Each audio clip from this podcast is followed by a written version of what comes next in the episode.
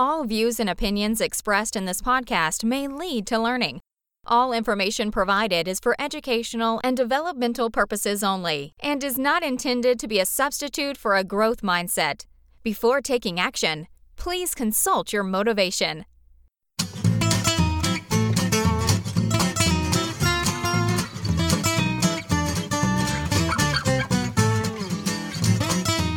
Welcome to Teacher Talking Time, brought to you by Learn Your English. Learn Your English is a company that is changing the way people study, learn, and teach languages.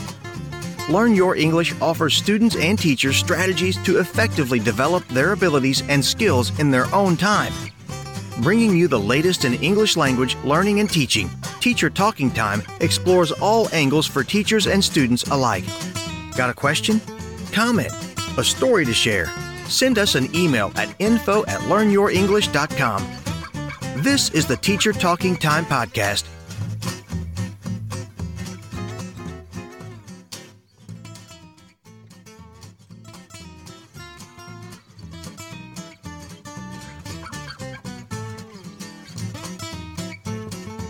I am optimistic because I think once you are kind of like in the allegory of the cave, once you see the light, you can't like you you either ignore it or you you can't ever close your eyes to it. So I think once teachers realize, okay, they just they name what their oppression is and they say, okay, this is not okay. I'm not going to live my life like this. I'm going to do something. I think that makes me really hopeful because teachers can do so much and they have like even in Ireland achieved so much working together and I, I do think that the industry will be fundamentally different and better in 20 years time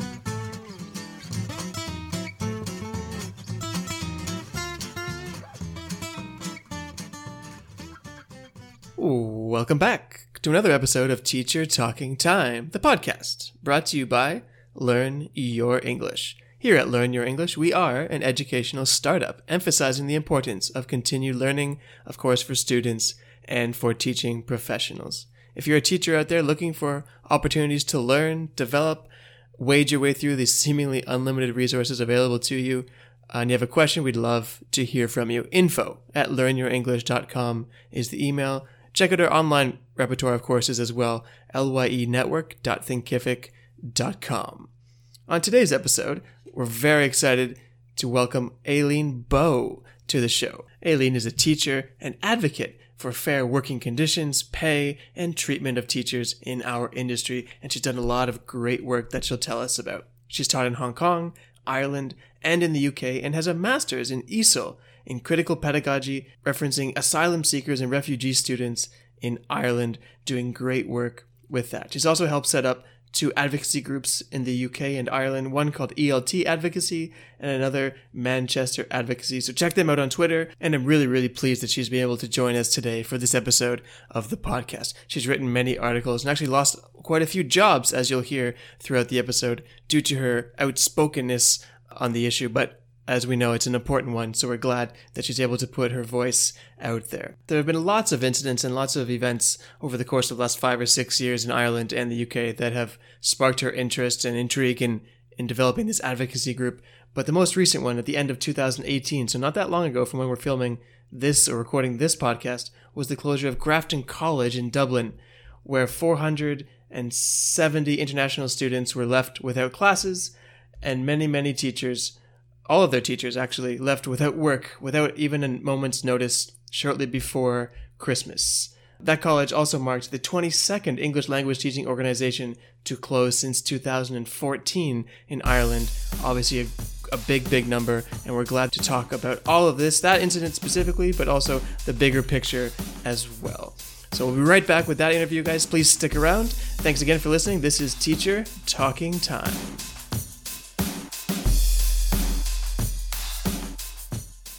Howdy, people. This is Ajita, and I am from India. You're listening to Teacher Talking Time, the Learning Your English podcast.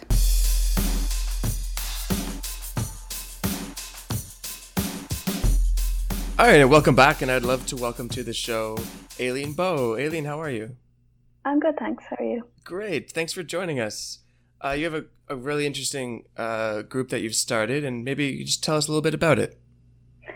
Uh, yeah, so I actually I didn't start. I joined the group um, in about 2016, and it had been kind of running since about 2015, and it's called ELT Advocacy, and it was set up by um, a teacher in response to the, the, college closure crisis, as we call it in Ireland, where a number of schools closed, English language schools closed suddenly overnight, mm-hmm. and left students and teachers high and dry, and it was a lot of a lot of different things going on in the schools. Um, there was a lot of issues with visas. Um, the police and the immigration were involved in some of it, and yeah, it was um, it was a, definitely a time of crisis in the English language industry in Ireland. Oh my God. Um, yeah, mm. so I guess let's give a little bit of context to the people here. So you're you're from Ireland. You're now living in Manchester in the UK. So what you're describing is that in in the UK, or is that was that in Ireland?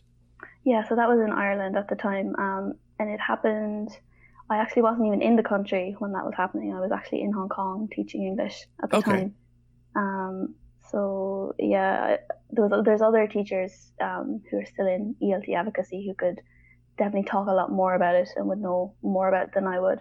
Um, but it was definitely a big, big kind of kind of a galvanizing movement, I guess, um, in the industry. And it was a time when teachers kind of started to realize that the industry just wasn't working for them and it wasn't treating teachers properly. And yeah, I suppose ELT advocacy grew from there. Great. Yeah, I mean, it's a really, really important topic, as we know. And over here in Canada, North America, I think we experience a lot of similar things with working conditions or working hours, jobs coming, jobs going, contract lengths, all these types of things. And we're going to unpack this a little bit as we get going. Um, but let's, you said you were teaching in Hong Kong. So I'd like to start off and give the listeners a little bit of a picture of where our guests come from. So, what is your teaching life like, and how long have you been teaching? Where have you taught? What different experiences do you have? Yeah, so, um, so in my my first primary degree, my bachelor's degree, I did English and French, and I got to the end of the degree and thought, oh my god, what am I going to do next? I'm not qualified for anything. So, uh, with my partner, we decided to go to Hong Kong, of course, and we taught English there for a year. Beautiful. And yeah, it was a really, really lovely place. Um, I found that the conditions outside of England, Ireland, my experience, the teaching conditions are usually a little bit better and you're kind of treated a little bit better. Um, and that was definitely the case in Hong Kong. We worked in a lovely school. Um, the atmosphere was really nice. The pay was good. And it was a great job. So I did that for a year. Um, I came back and I decided I wanted to get my proper teaching certification. So I did my CELT, which is the Irish equivalent of a CELTA. Mm-hmm. So I did that in Ireland. Then I started to look for work in Ireland. And this was just around the time of 2014, 2015, after the college closure crisis. So it was a really, really bad time to be looking for teaching work. Um, but I tried anyway. And I started in a couple of schools and it was kind of short term work, substitute work, maybe two hours here or four hours there. And I did that for about a year or so. And it, it was probably, as you know, there's a lot of work in the summer and not mm-hmm. so much work the rest of the year round. So, um, yeah, I kind of I worked in about I think eight different schools in Ireland. Oh wow! Um, yeah, that's okay. Yeah, there are varying degrees of awfulness, um, and they actually kind of got worse and worse as the time went on. Um, so in the middle of that, I decided to do a master's degree in teaching English. Mm-hmm. Okay, great. Which, if you can't get full time work, you know, you probably maybe should think of getting out of the industry, not doing a further qualification. But that, that was the route I took. So, well, we um, all make different decisions, right? Yeah. So I really, I really, really enjoyed the masters. Um, the University of Limerick. It was a great course. Mm-hmm. What did you do the masters in? What was your focus? Uh, so yeah, my focus was on um, sort of my thesis. It was on critical pedagogy. All right. I wanted to look at um, specifically ESOL, which was quite, I think, under researched area of ELT, and I looked at the ESOL classes of asylum seeker and refugee students in Ireland and how critical pedagogical approaches could be used in those um, classroom settings. Oh wow! Um, yeah, it was um, a really great project. Um, really enjoyed doing it, and I kind of learned a lot about that area. Well, that's not the focus of today, but I'm very interested in that. Maybe you can send us a link afterwards, and we can send that out because that's a really interesting topic. Yeah, yeah, definitely. Um, it was it was it was really eye opening, and yeah, I feel kind of very strongly that there should be maybe more of a focus on um, the ESOL area of ELT, which is maybe I'd say neglected because it's, I guess, maybe not as profitable as the private English language teaching industry, but it's so important for people who maybe come from a, like that refugee or asylum seeker context, and you know, the it, a lot of the time the classes are well they're well meaning it's just kind of conversational english so people mm-hmm. maybe sometimes older people just spend a couple of hours talking and maybe teaching from um, some sort of book, in-house book, but maybe it's not, you know, pedagogically the right way to go about this approach. But oh, yeah, I'm right. I'm right with you on that one. We talk a lot here on this podcast and with Learn Your English about you know using textbooks and not using textbooks and advantages and and getting out of the book and you know using dogma or using your own materials and just teaching this, the learners in your class and not focusing on the material as much. Right. I think that's mm-hmm. that's exactly what you're saying. Yeah, exactly. Yeah, um, and as well as just the language itself, there's the other considerations um, that a person from that kind of a background might have in the classroom. And excuse me, it was my kind of experience that a lot of teachers just weren't trained in how to work with students from that background, and a lot of maybe incidents could have happened, and teachers didn't feel confident in knowing how to deal with a student with maybe those issues, you know, that are not maybe typical mainstream ELT student issues. Mm-hmm. And that kind of, you know, gets into one of the topics, you know, the big question that we're looking at today with, uh, you know, poor working, con- you mentioned already poor working conditions in, in Ireland, in the UK. Um, I'm going to ask you first, what, you know, just to paint us a little bit of a picture. So what you know, if you were talking about poor working conditions, what does that mean? What you know, if you can give us some some specifics, and then I'll ask you about if you know you're talking about the training of teachers, the lack of training of teachers, and kind of how that kind of kind of breeds into it. But when you talk about poor working conditions, uh, can you give us some specific examples? Yeah, sure. So things like you know having to buy your own resources for the classroom. I've had that in a lot of schools mm.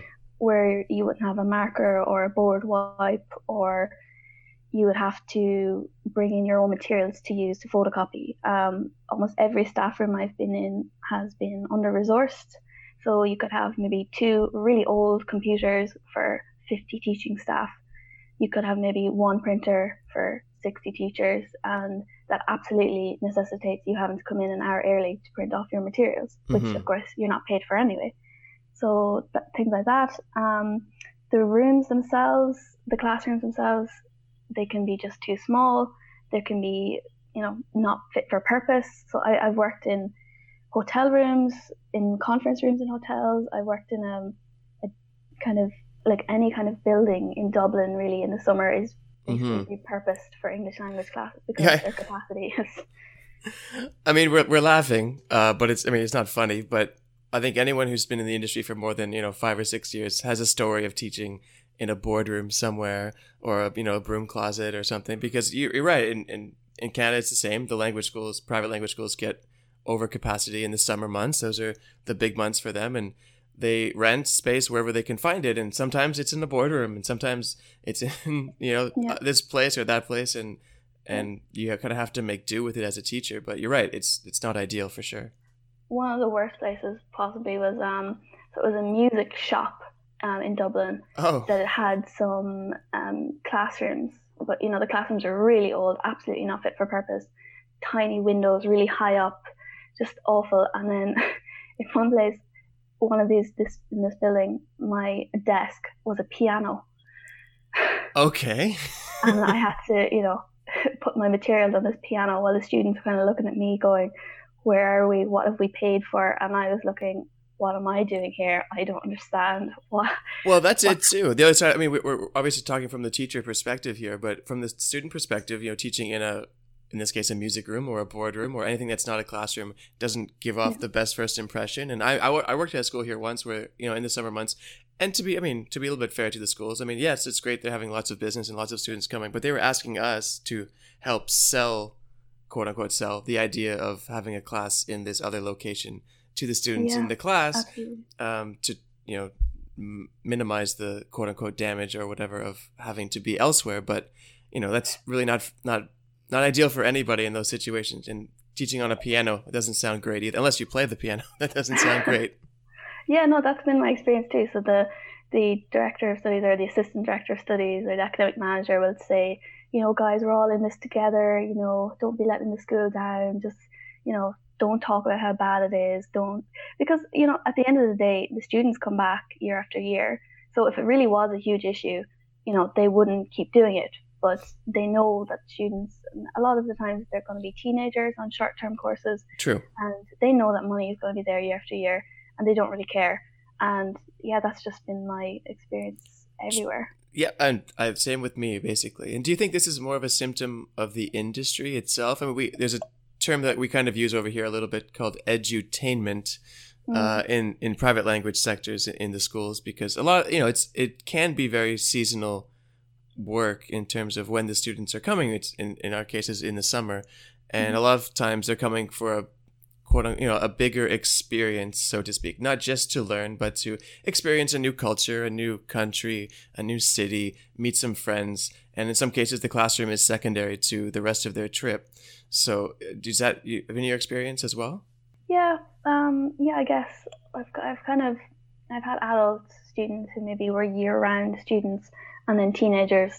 And they're absolutely uh, two different groups and they they kind of are very their focus and their motivation is very different. So teenagers don't really mind if they're in a classroom for four hours in the morning because they're focused on the activity in the evening or something but mm-hmm. if you have students who have signed up to a six month course and they're studying IELTS and they're cramped in this horrible room for six months every single day for three, four hours a day, it, you know, it does kind of wear on them. It does grate on them a little bit. And you do feel like it's not, it is not what they should be paying for. They should be treated better. Right, right. And then back from the teaching perspective, uh, and of course you you felt very strongly that these conditions for teachers were unacceptable. And uh, reading a lot of your articles, and, and you've been published or have been talked about quite a lot in the news, um, and basically saying or helping to, or, or the cause of this was because it was unregulated. And so you've made some positive gains, or, or you and ELT advocacy have made some positive gains in the UK and in Ireland in terms of helping to regulate the ELT industry. Is that correct? Yeah, we have. So uh, this is not, I would say, solely from ELT advocacy. So when kind of ELT advocacy was in its kind of infancy, teachers realized that the best way to go about achieving better working conditions in the industry was through unions.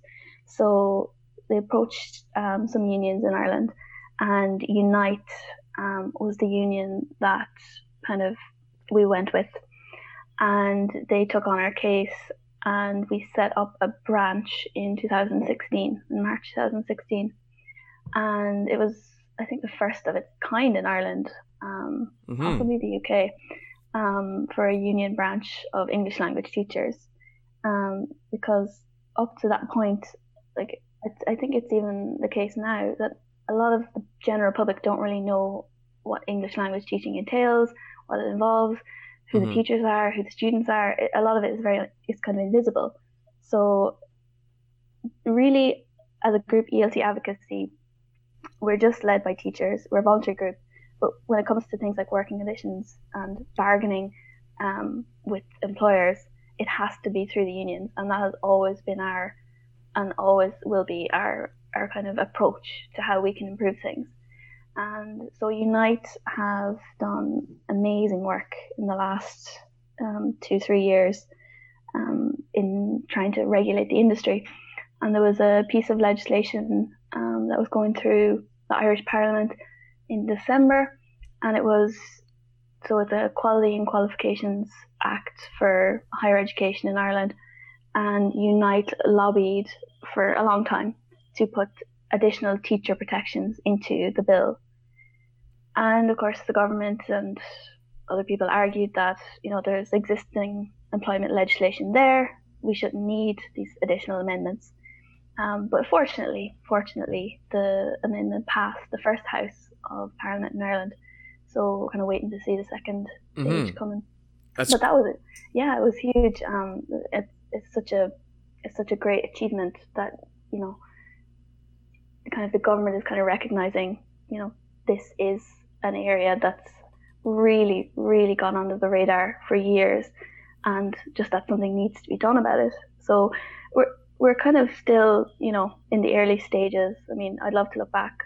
I'd love to know what will happen in 20 years from now, where we will be. Mm-hmm. But so far, it's it's all been going like quite well, you know. Great. I mean, that's fantastic, and and you're right. And I think you know, listening to your story and listening you know, or thinking about my experience here and lots of other people's experience around the world, Uh, you hit you hit on the nail on the head here with saying that the industry is very unregulated and it's kind of gone you know under the radar and kind of invisible it's indivisible industry around the world even though the english language is you know the lingua franca of the world and there's lots there's a big business for lots of schools in almost every country. But in terms of conditions student side teacher side materials pay all these things it is quite unregulated and it's kind of backwards or ironic i should say that it doesn't have all these regulations but it's been great that you've you know been able to tell your story and have started to see some progress at least uh, in the UK and in Ireland. So congratulations on that. Hmm.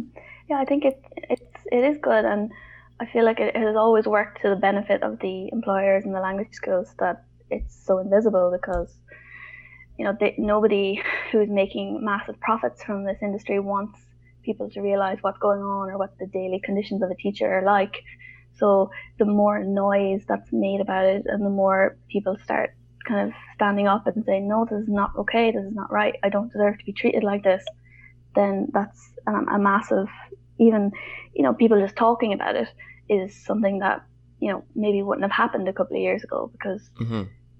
I think, especially from my experience, people are more open talking about it in Ireland because the movement has been there for a while.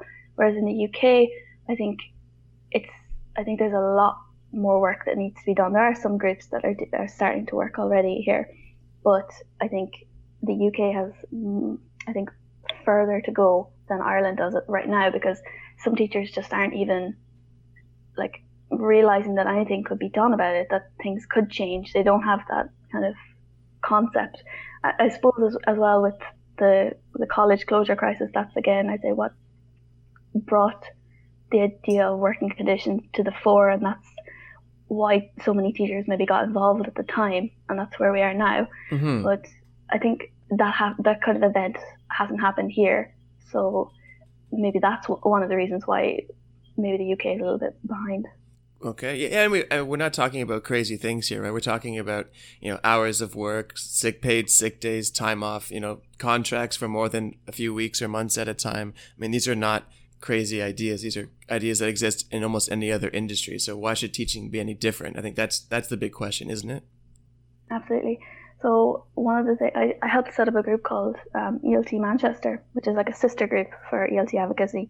Mm-hmm. And one of the things I wanted to do was to be able to say with certainty what teaching and working conditions are like in the UK. So I set up a survey and I asked I don't have any kind of overhead for it, so I could only get the free plan. So I only had 10 questions on my SurveyMonkey account. Okay. So I asked different questions like how many years teaching experience do you have? Um, are you part time employed, uh, full time employed?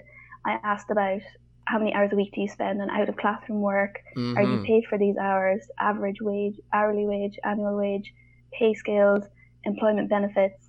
And I asked if people would like to continue working as an English language teacher in the UK.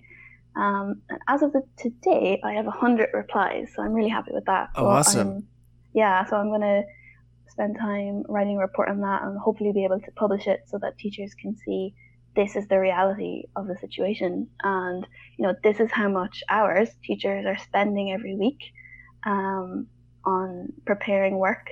And I can tell you the majority of teachers are not paid for this work. Right. I, I, I would have guessed the same. That would be the answer. Uh, yeah. I've seen the survey. You've circulated the survey on Twitter, and I've seen yeah. that out there. And it's just for UK teachers at the moment, right? Are you planning to yeah. do one for teachers? I'd be happy to circulate one on this side to see about Canadian teachers and North American teachers if you're interested. I would guess the answers would be probably very similar because I think the industry is pretty similar around around the world. But uh, if you're interested, we could circulate one over here as well. Yeah, absolutely. Like I've any any group or any kind of organization or any just one person who wants to do something, I would absolutely recommend them to set up their own local group because you know you know your own local context better. I mean, mm-hmm. I wouldn't know anything really about the Canadian context, but any any group that should, they should set it up, and I can happily send on the questions and in comparing those questions um, would be great because uh, ELT advocacy did one in Ireland 2016, and it will be like I will be comparing those results between then and now and the two different countries. The more data that we have as teachers, um, I think the better and more empowered we are to make decisions because, you know, if, if a school is saying, oh, this is the average rate and, you know, this is why you're not getting paid work, you paid for your prep work. Well, we have this data here and we can show, you know, teachers are spending this much hours. It is nonsensical slash illegal that you are not paying them for this work. Mm-hmm. And I think that's important. So I think any teacher, I mean, all I did was write 10 questions and distribute it on Twitter and Facebook groups. Um, it's, it's not an, a crazy hard thing to do. So I think anybody who is interested in like kind of improving their, their own little corner of the world should definitely just, just do it.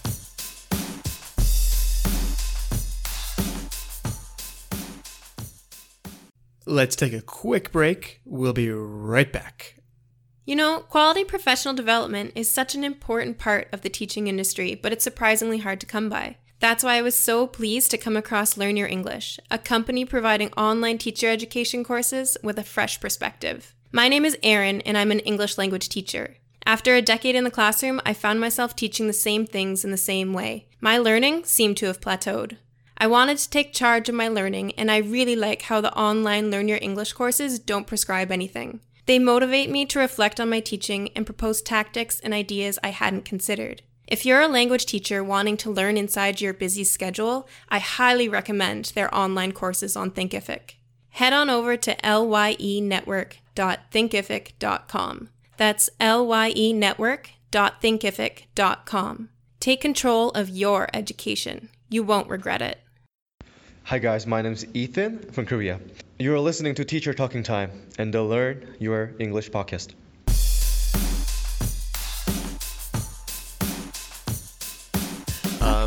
Um, teaching it's a really funny industry. My, my my brother jokes with me all the time because he says, "Oh, you only work from you know nine until one o'clock or something," and oh, it's a great life. And I, I mean, he, he's joking and he knows that a lot of the teaching, you know, teaching when you're on in class is very exhausting. And, and there's a lot of work outside of the cl- actual classroom as well, prep time, marking. And I teach in an mm-hmm. EAP context, so ac- English for academic purposes. So lots of grading, meetings, all these types of things. But mm-hmm. whereas he's joking, I think a lot of people uh, don't actually know how much goes into teaching and not to get on our porch here and talk and cry for teachers because, you know, we love what we do. Um, but there is a lot of work outside of the classroom, and there's a lot of work in the classroom when you have to be on, mentally on all the time. So it, it is tiring. And these yeah. this is this is what we've signed up for. We're not, you know, we do, we we know these going into it, but I think it's it's fair to be compensated or, or, or recognized for those efforts uh, that we put in because we love the job so much.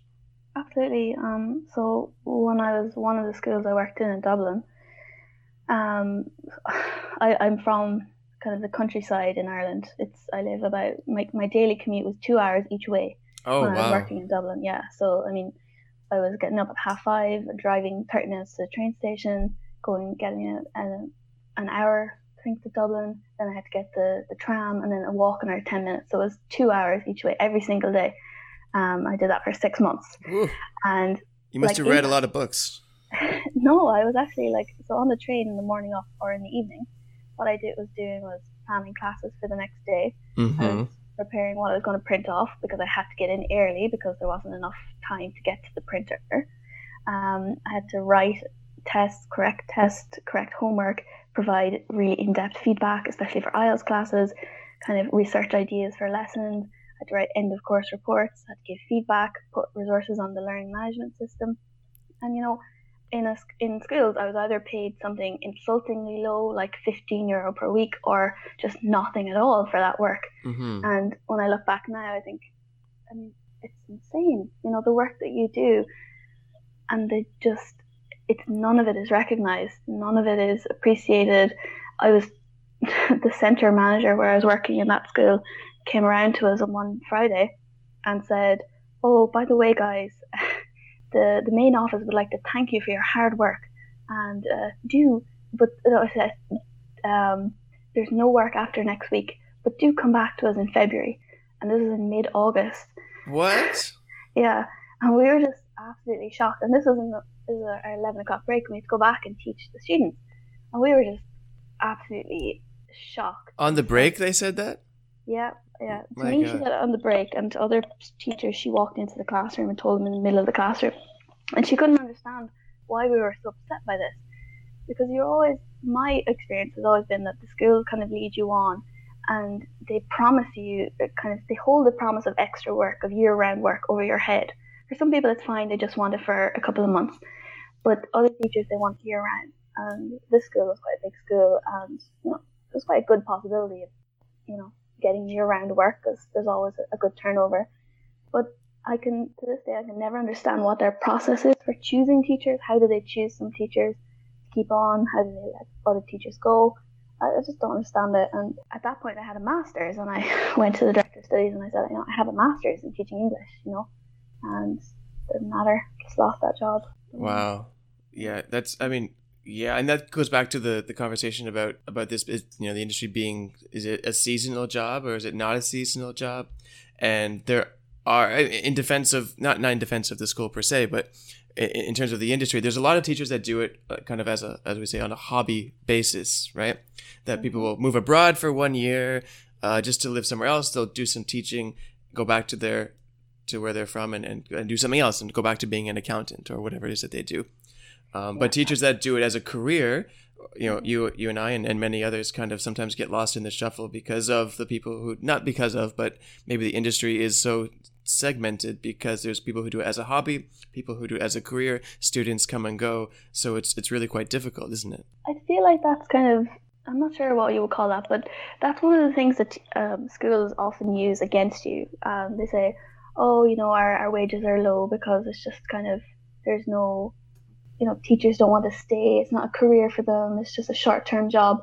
But I don't think that's true because the survey that we did with ELT Advocacy in 2016 showed that something like 60% of teachers had worked in the industry for 12 years plus. Mm. And the, the very first question that I asked in my survey with ELT Manchester um, was, How many years English language teaching experience do you have? And I'm just looking at it now, and the two biggest categories the whole way to the survey were between six and eight years, which is currently at 21%, Mm-hmm. and 20 plus years, which is at also 20%. Wow. So this idea that it's just temporary is, I think, it's not true, and schools use that to kind of justify not treating it like a career and not having pay scales or proper salaries or any sort of benefits or any sort of decent treatment because people would happily work in this uh, industry, I think, for a long, long time if they were treated properly.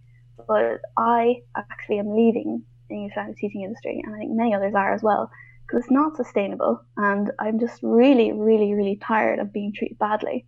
So I think, you know, yeah, the idea that teachers are only in it for short term is something that we need to get rid of because the data does not show that.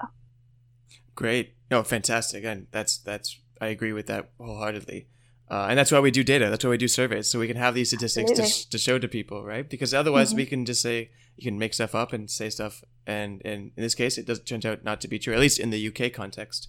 Mhm. Um, the big thing that started all of this, of course, or maybe not started, but the big incident that we're referring to is the Grafton College closure, closure, right? Which was in 2018, the end of 2018, um, and I believe there was 30 teachers that were, I suppose, fired is not the word, but laid off or just left without work uh, right before Christmas. Is and that's I hope I'm telling the story correctly Yeah, yeah, yeah, that's correct. Yeah. and I- think that that's a, that's a, a famed incident, but one that might not be isolated. And schools come and go, and in Canada, we've seen schools close uh, either permanently or we've seen schools closed, you know, for a short period of time.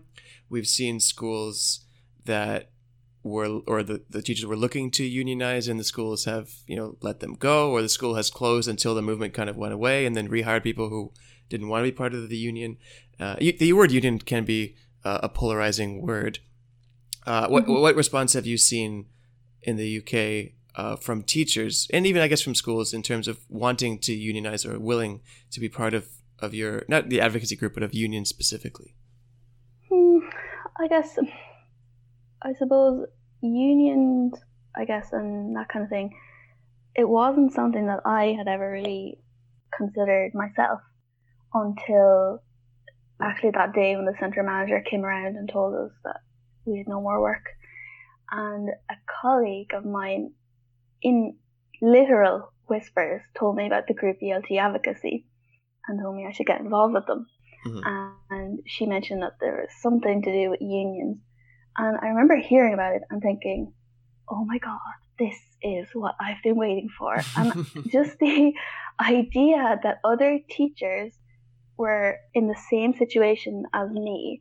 And it wasn't because I, at this stage, I had been trying for, I think, four years to get a full time job in a school and be treated decently. And I just couldn't do it for whatever reason. I just kept let, being let go or just kind of being kept on these horrible short term non contract jobs. And the idea that other teachers were doing something about it and it wasn't just me, that was I mean, genuinely life changing moment at that point because I thought, okay, there is something that can be done. I don't just have to put up with it. So that was where I first kind of realized that something could be done. And I hadn't really considered much or thought much about unions up to that point in my life.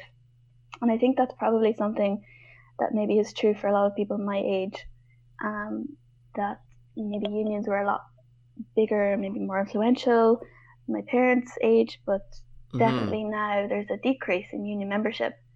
And since I've gotten involved with Unite and also the IWW, I've been thinking and wondering why it is that young people maybe aren't in unions as much as they should be.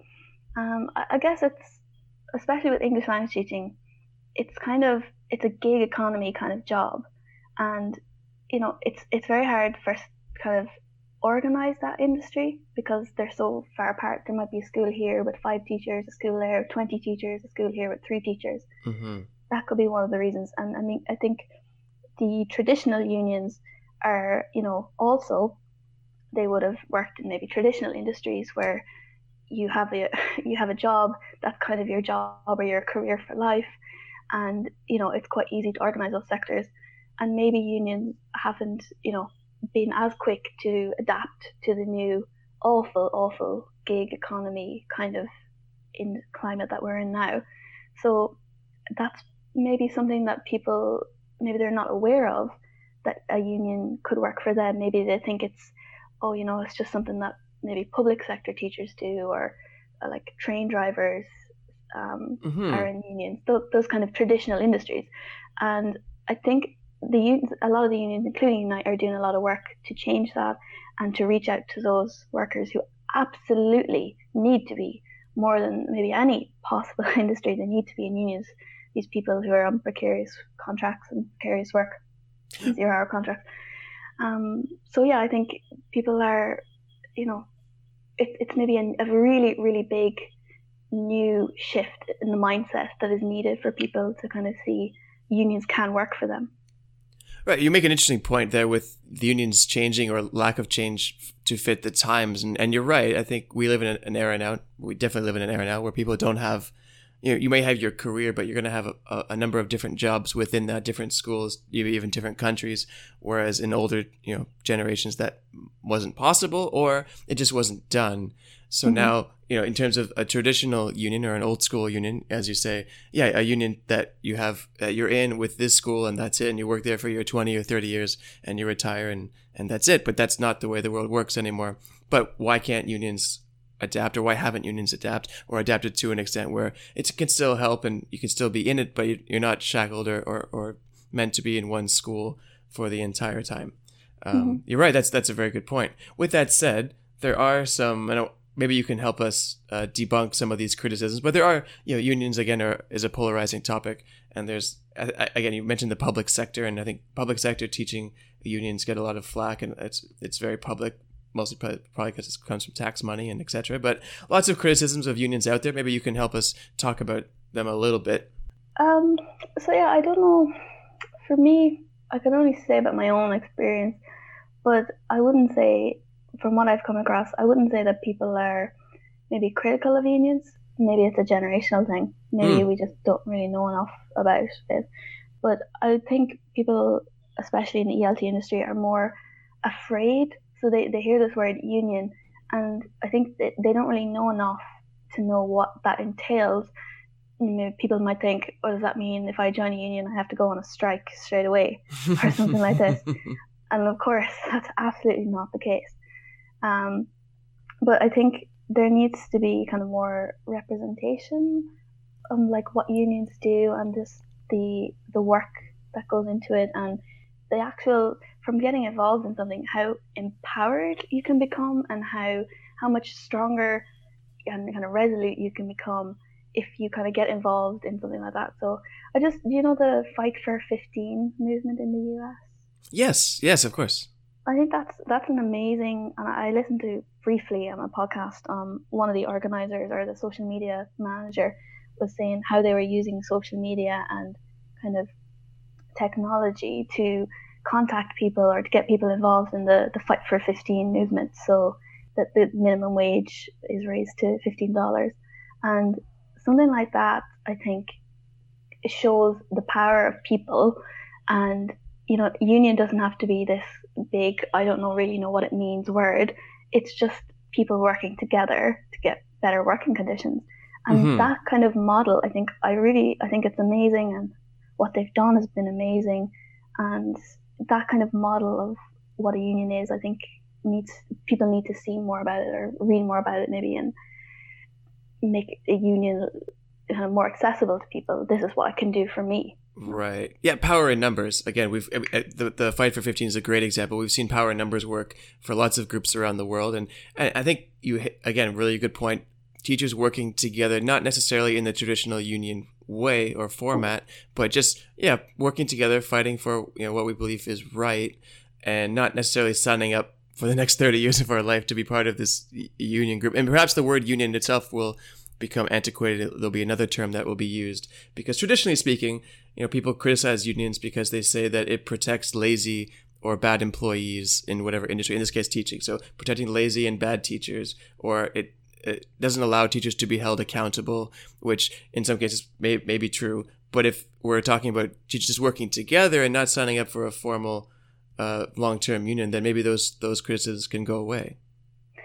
My perspective on it has always been that I've heard that criticism, and my perspective on it is that the English language teaching industry is so far removed from the public sector um, industry as or sorry, the public sector teaching, um, you know, with, with the issues that are in it there.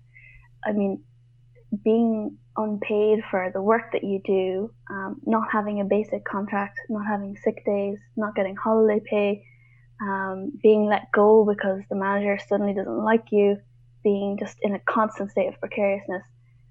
All of that is just so far removed from the far end of the scale where oh yeah, like that what you just said, oh, it protects the lady teachers.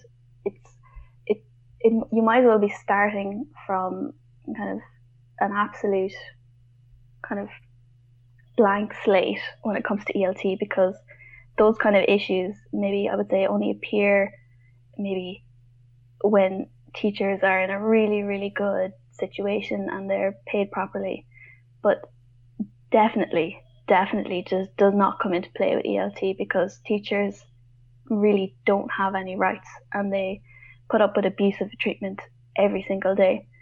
So I think when teachers realize what unions can do for them, you know, I think it won't be kind of I don't know what this union thing is about. Um, it would be just be I see what the union can do for me. I'm going to get involved. Well put. And maybe we're on the the precipice of a, a, modern union and one that doesn't look like what it used to look like in the past. Uh, I'll let you go almost here, almost finished. One more question for you. Um, and you said that you're leaving the teaching industry, which is sad to hear. But so this question maybe is a bigger question. But are you optimistic about the future landscape for ELT in the UK and in Ireland, or are you more on the pessimistic side? And, and what do you think something like um, Brexit, if it actually goes through, if it doesn't go through, what implications could that have on, on all that we're talking about here? Um, so just about the future of the industry, I am optimistic because I think once you are kind of like in the allegory of the cave, once you see the light, you can't like you you either ignore it or you you can't ever close your eyes to it. So I think once teachers realize, okay, they just they name what their oppression is and they say, okay, this is not okay. I'm not going to live my life like this. I'm going to do something. I think that makes me really hopeful because teachers can do so much and they have, like even in Ireland, achieved so much working together. And I, I do think that the industry will be fundamentally different and better in 20 years' time. I definitely, even though I'm leaving teaching, I definitely want to remain a part of it because, you know, maybe I'll come back to it, you know, in 20 years' time. But teachers have to understand that this work has to be done by them. So different things like if you go, if there's a meeting on and, you know, you're asked to come to the meeting or, you know, you want to set up your own meeting, things like an hour or two of your evening talking to other teachers, talking about different actions, working with a union organizer, all of that work like is done by you and it won't be done by anybody else. Your boss is not going to do it. Your ADOS is not going to do it. You have to do it. And that can kind of scare people. But I mean, if you look long term, you need to have the long term vision of I want to improve this industry for myself and for future teachers. So if teachers just accept that they put in the work and hopefully it will get better, you know, it, it will. It just will get better. So I am optimistic about it, even though I am leaving. Um, Great to hear. Yeah, well said. I think that's that's it right out you know in, in any industry in anything in life that we want to do we have to put in the work. And that's how we can hold ourselves to be accountable because unions or any advoc- advocacy group doesn't just form out of anywhere. We have to put in the work. If we want something we have to go get it and not just showing up you know for one meeting but the next one and the next one and being committed to the cause. And then we can see positive results um, do you have a yeah? I, I don't know if Brexit has anything to do with this, but do you do you feel like it would affect this in any way, or it, it probably is, is completely unrelated? Um, just my own personal opinion on it is that I think it will like be really catastrophic for the UK and probably the Irish economy as well. And it's really hard to know what will happen. Um, I think I read a report in the Guardian about international students after they have studied in the UK contribute billions to the economy, mm-hmm. but the the government's making it harder and harder for them to stay here and to live here, and you know it it doesn't seem it's linked to this you know, anti-immigration sentiment, I guess. Correct. But I, I don't I don't my own hope is just that there will be another referendum. It will pass. The UK will stay in the EU um, despite the fact that I think I read that every household in the UK is fifteen hundred pounds less well off since the referendum hmm. was held. I mean, obviously there's been damage, like a lot of damage to the country's reputation. It, I, I really don't know. I, have had I have heard um, some language school owners say that they think it would be good in the long term. I guess everyone has their own take on it. Um, for me, it's just a waste of time incredibly, incredibly vacuous and yeah, well, it's definitely being drawn out. There's no no argument yeah. with that. Uh, when the ref- the first referendum hap- happened a few years ago, my dad went on the record and he said, you know, I, I bet you it's not going to happen. Everyone thought he was crazy, and now he's looking maybe like he was right the whole time. But who knows? Like, that's the answer, and we don't know exactly what's going to happen until it happens. And with the ELT market, again, we're not really sure. I can speak from our perspective. In, in Canada, we've seen an, an upshot of and all this has to do, I think, more with students, student numbers than with the teachers, but uh, an increase in student numbers here with the political situation in the U.S. and students mm-hmm. coming more so to Canada rather than going there. I mean, cost is involved. Canada is a cheaper option than the U.S. is with the currency and everything. Um, and mm-hmm. I think we've taken some students maybe from the U.K. as well. Uh, who prefer to, you know, to come here with with whatever is going on. So um, I think I think it indirectly affects student numbers for sure, but hopefully the market corrects itself and, and students continue to come because that's that is that is the industry. Without the students, we don't have anything. Yeah, it's true. And also, governments are always going to take advantage of a crisis, and they will, you know, use it as an excuse to lower working conditions and to make people put up with a lot worse than what they should. So, whatever happens, it doesn't really matter. Teachers need to organize. They need to get into a union, and they need to stand up for their working rights because at the end of the day, it doesn't really matter. That's the only really thing that you that you can do. I think control what you can control. I like Yeah. it. Uh, all right, so let's we'll leave it there. Where can people find you, get in touch with you if they want to help, you know, join the movement or, or just shoot you a message? Um, yeah, so we're on. So the advocacy is on Twitter and Facebook as ELT Advocacy. Um, ELT Manchester is on also Facebook and Twitter, and the email address for us is eltmanchester at protonmail.com as well. All right, beautiful. Aileen Bowe, thank you very much for joining us. I appreciate it. Thank you.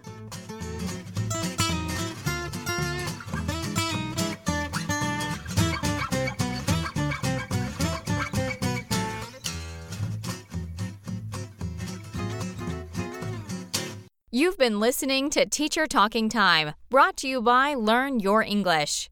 Ready to take control of your education?